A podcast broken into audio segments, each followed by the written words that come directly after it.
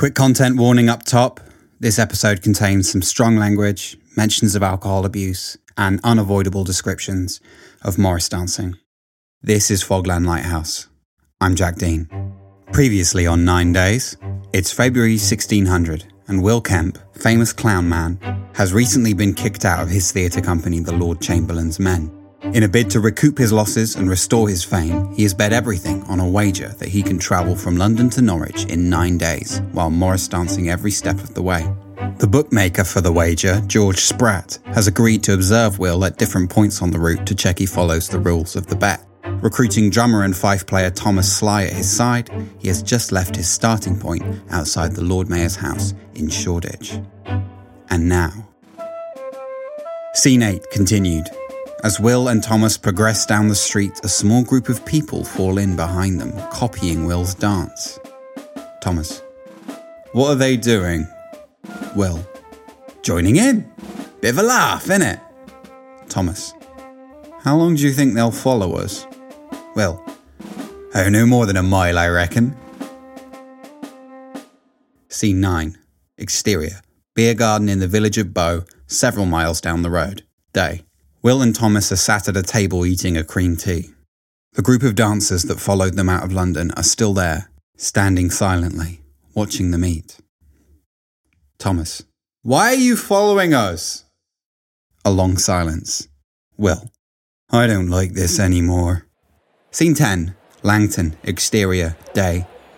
A bear baiting match is happening in the middle of the town, drawing a dense crowd. Will and Thomas watch from a distance. Will. Right. Let's shake 'em. Thomas. Why?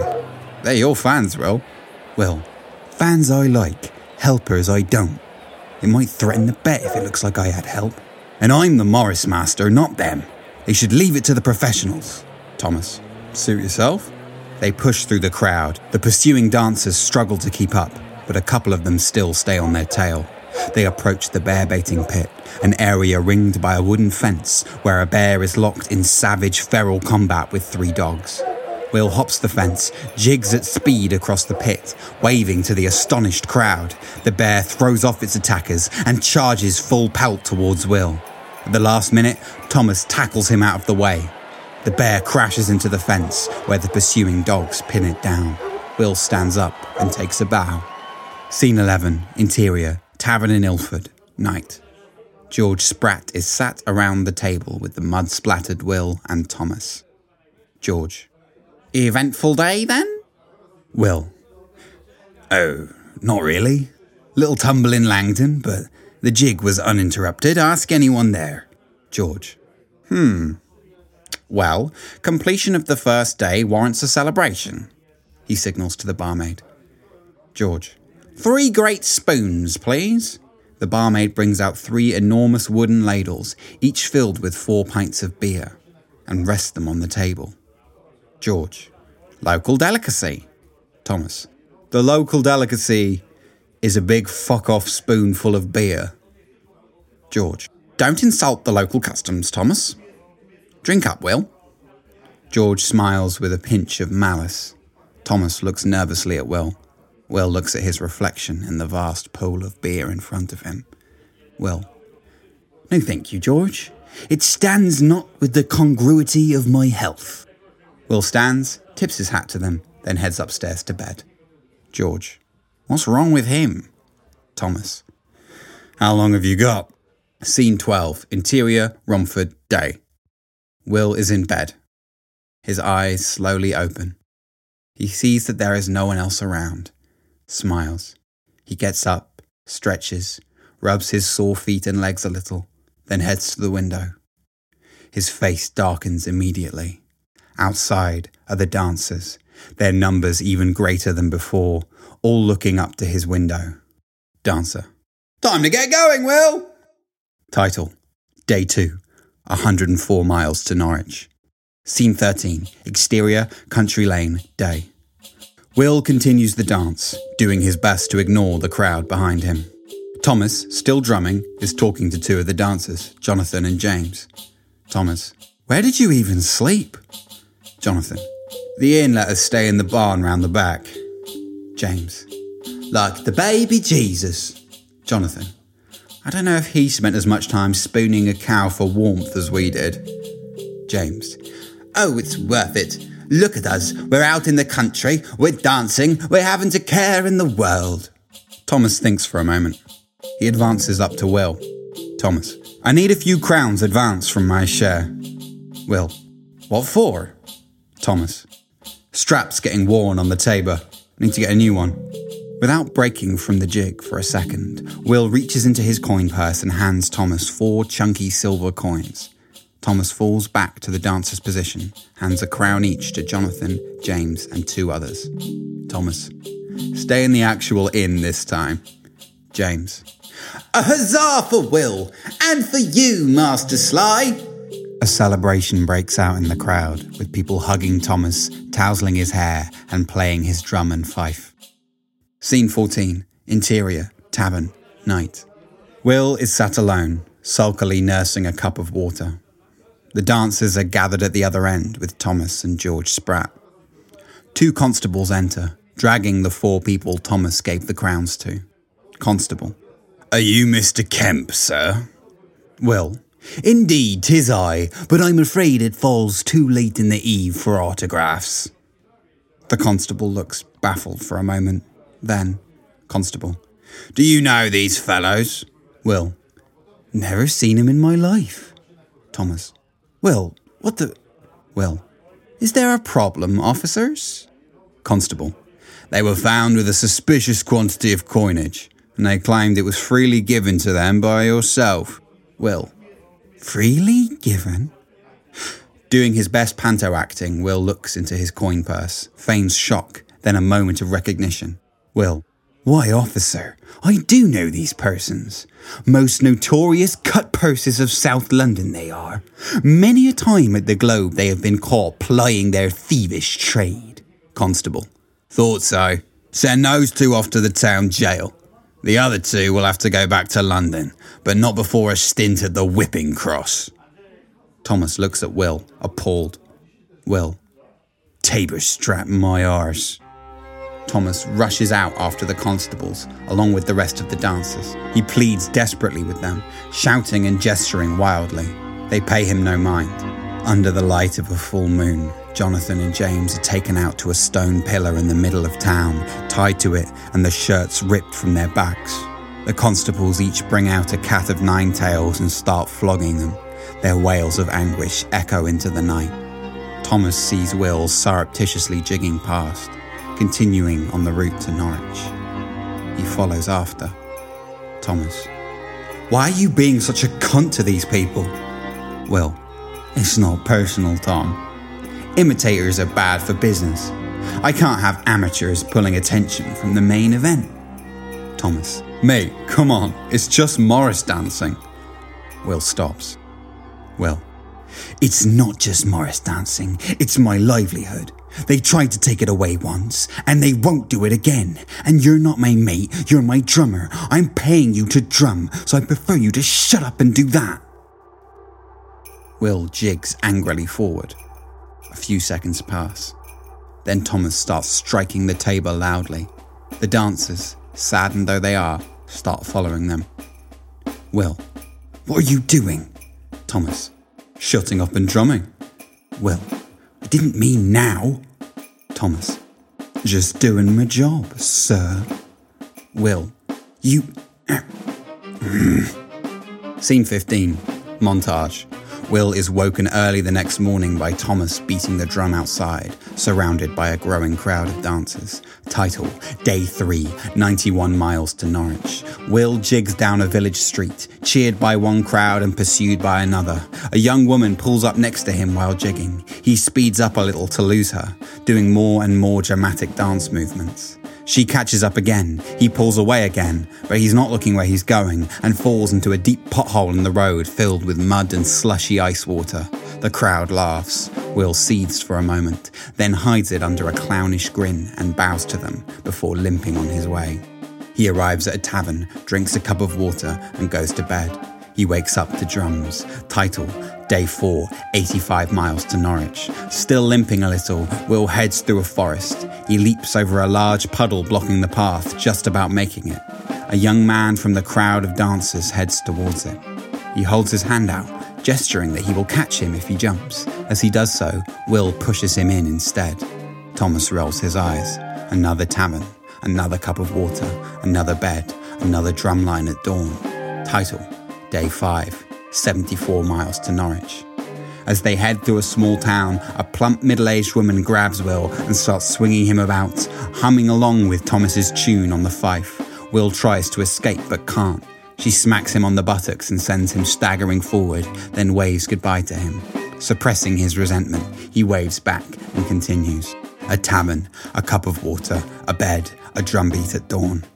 Title Day 6, 57 miles to Norwich. Will arrives in the town of Bury, knocks over a pile of barrels to slow the crowd of dancers behind him. Tavern, water, bed, drums. Title Day 7, 43 miles to Norwich. Silhouetted against the morning sky, Will and his followers cross a heath as a gentle snow begins to fall. A goat approaches Will, looking for food. When he tries to shoo it, it headbutts him, knocking him over. Scene 16, exterior, Thetford. Day. Snow is falling. Will and Thomas arrive that evening at a large, stately townhouse. A tall wrought iron fence runs around the perimeter of its well groomed garden. George leans on the fence, watching them arrive. Thomas. What's this?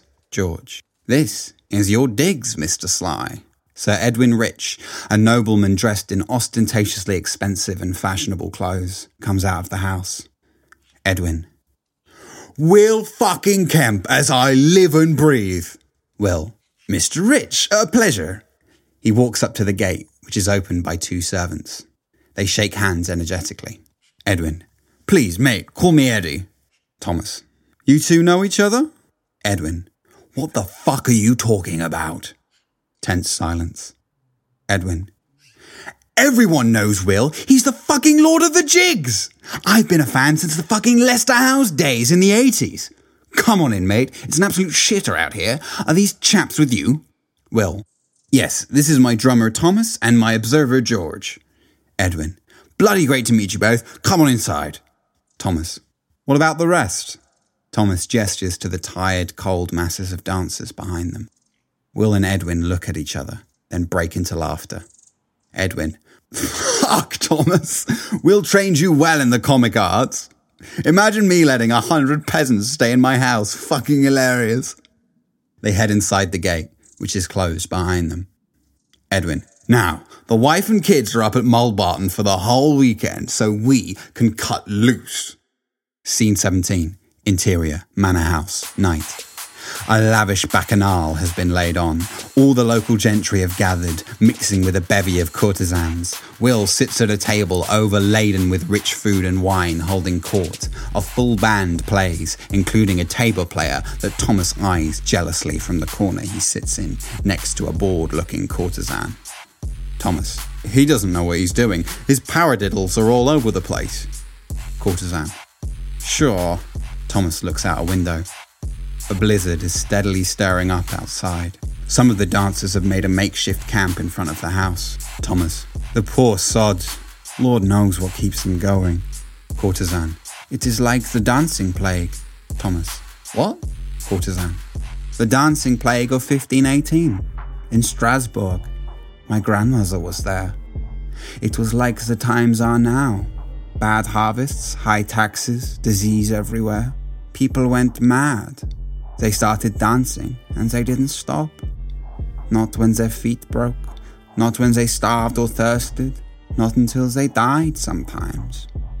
Thomas. Christ. Courtesan. You want to fuck now? Thomas. Uh, no, no, thank you.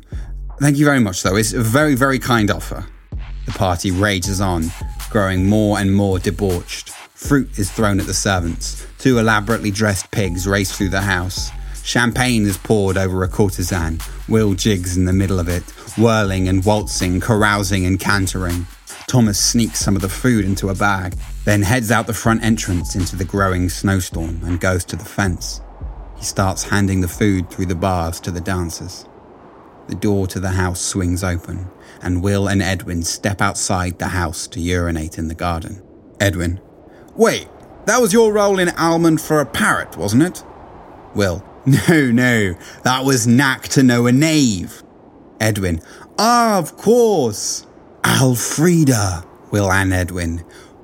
With, the big tits! Will. Thomas. What are you up to over there? Thomas accidentally drops the bag, sending its contents spilling out onto the ground. Edwin. Fucking hell, Thomas. Stealing my food to sell to the commoners, jolly bad form. Thomas. I, I wasn't selling, I, I was giving. Edwin. That's even fucking worse. Will. Thomas, you have disgraced me in front of my esteemed host. Thomas. He's not esteemed, he's just rich. He points beyond the gate. Thomas. These are real people, Will. Catherine, her husband used to beat her. He wouldn't let her come along, but she did anyway. She's got nowhere to stay when she comes back. Philip, he sold his horse to buy everyone a meal last night. Susanna, she made hats for everyone out of her wedding dress. They're looking for an escape. And, and fuck knows why, but they want you to lead them. Edwin, they sound like a bunch of fucking mugs to me. Will, you will apologise to Sir Edwin this minute.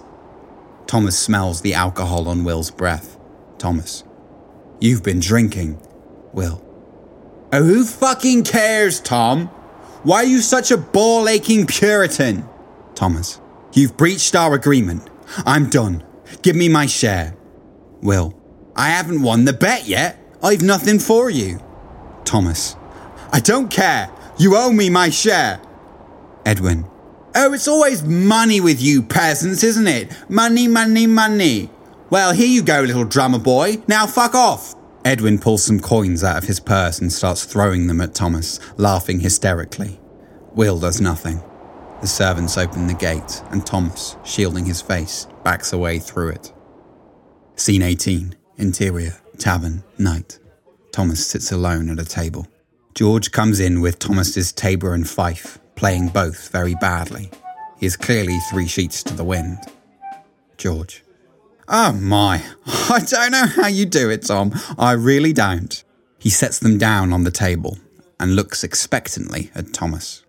Thomas. Thank you for returning them to me. George. You're quite welcome, Tommy boy.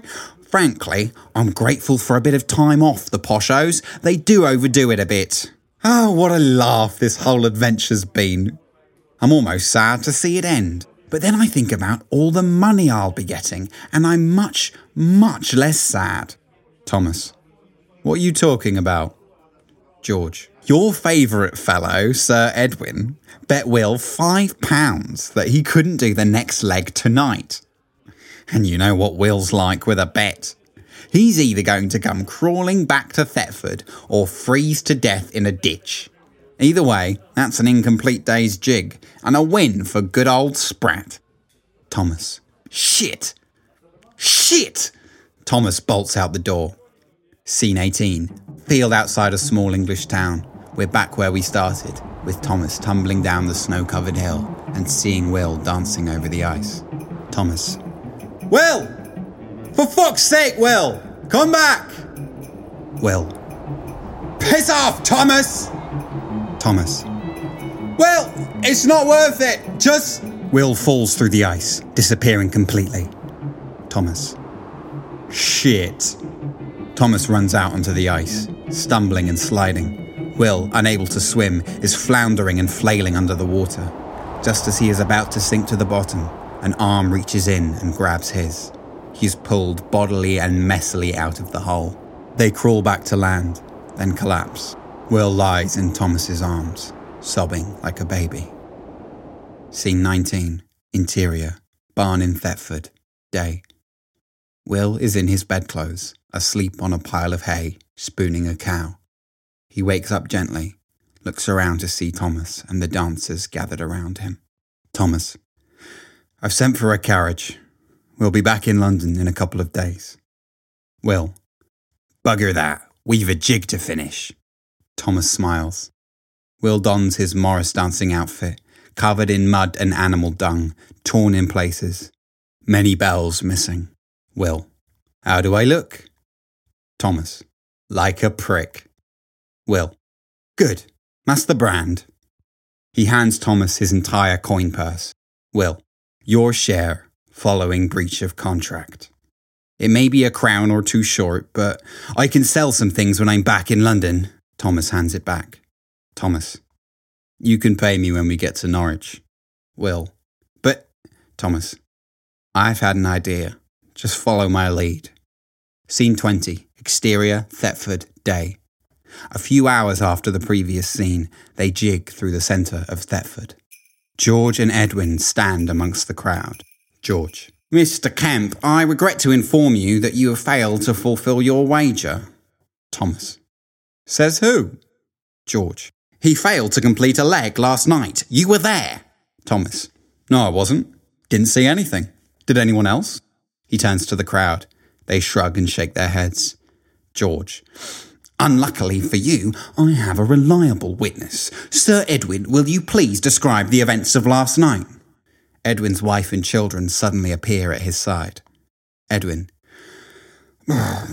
Nothing, really. Nothing nothing happened at all. We uh, we had dinner and then went to bed. George. I you They jig past as George fumes and Edwin and his wife break out into a heated argument. Thomas. Oh good. She got my letter. Will does a face that says, Oh no, you didn't. Title Day 8, 31 miles to Norwich. Scene 21, montage. Will jigs alongside his followers for the first time. He swaps his hat for one made by Susanna. He swings by a stable and buys Philip a new horse. He stops on a village green to teach the dancers some more elaborate Morris moves. He sits with them, talking and joking round a campfire as night draws in. Title Day 9, 15 miles to Norwich. The 15 ticks down to zero, and then the miles 2 disappears, leaving only Norwich. It's a bright, sunny winter's day. Will and his dancers jig into town in perfect coordination, like a pre modern flash mob, twirling and hopping in perfect unison. Right knee up, left foot hop, two quick steps forward, left knee up, right foot hop, two quick steps forward, arms up, both feet hop, repeat. Huge crowds appear to cheer them on. They pass through a narrow street next to a church. The crowd and dancers are pressed together in a dense scrum. Suddenly, Will makes an almighty leap up over the church wall. He lands on both feet in the churchyard and crosses it, no longer jigging, into an empty church. He sits at a pew, prays silently for a moment, then looks up to see a male figure bathed in the light of a stained glass window. It's Shakespeare, who takes a pew at his side. Shakespeare. Hello, Will. Will, is this real? Shakespeare. No, this is very much the writer taking liberties. I'm a bit of a big deal in the 21st century, so they often try and shoehorn me into historical events I was never anywhere near. We were in a theatre company together, and I did hate your ad libs, but I probably never placed that bet back in Shoreditch. If I had, though, it would have been for you to make it. Not because I like you, but because I always make shrewd financial decisions. Well, what do they think of me in the 21st century? Shakespeare. Well, when people laugh at the jokes in my plays in 400 years, they're only pretending they're funny to try and look clever. Because what's funny changes very quickly. It doesn't last. Dramas might chug across millennia, but Jokes are ephemeral, a feather in the wind. That's part of why they're so fun. Will. So, no legacy for me then. Shakespeare. Who cares? Legacy is for wankers. You're alive. People love you. You know how to dance. And you're funny. Right here, right now. Don't underestimate any of those things. Thomas can be heard faintly outside. Thomas. Will? You all right? Will. I'd best be getting back to it. Shakespeare. Yeah. It'll be a laugh. Will rejoins Thomas at the church doorway and gives him a sideways hug. Thomas strikes up the rhythm on the tabor and plays the fife one last time as they jig together, bathed in sunlight, off into the future.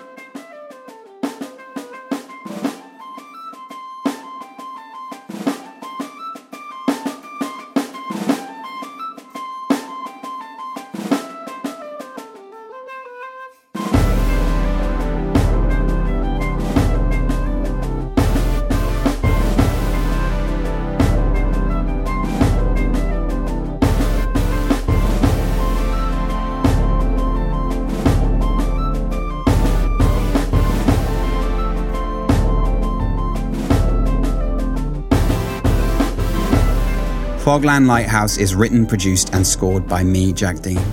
I get research assistance from Lucy Jane Santos and project management from Plum Grosvenor Stevenson. This season is supported by Arts Council England. The show is presented by Jack Dean and Company. You can find out more about us and our other projects at jackdean.co.uk. We're on Facebook, Instagram, and Twitter, or you can email me on jack at jackdean.co.uk. If you get a moment, please leave us a nice review on Apple Podcasts or share the podcast with someone you think might like it. Those both help an awful lot. I'll catch you guys next week.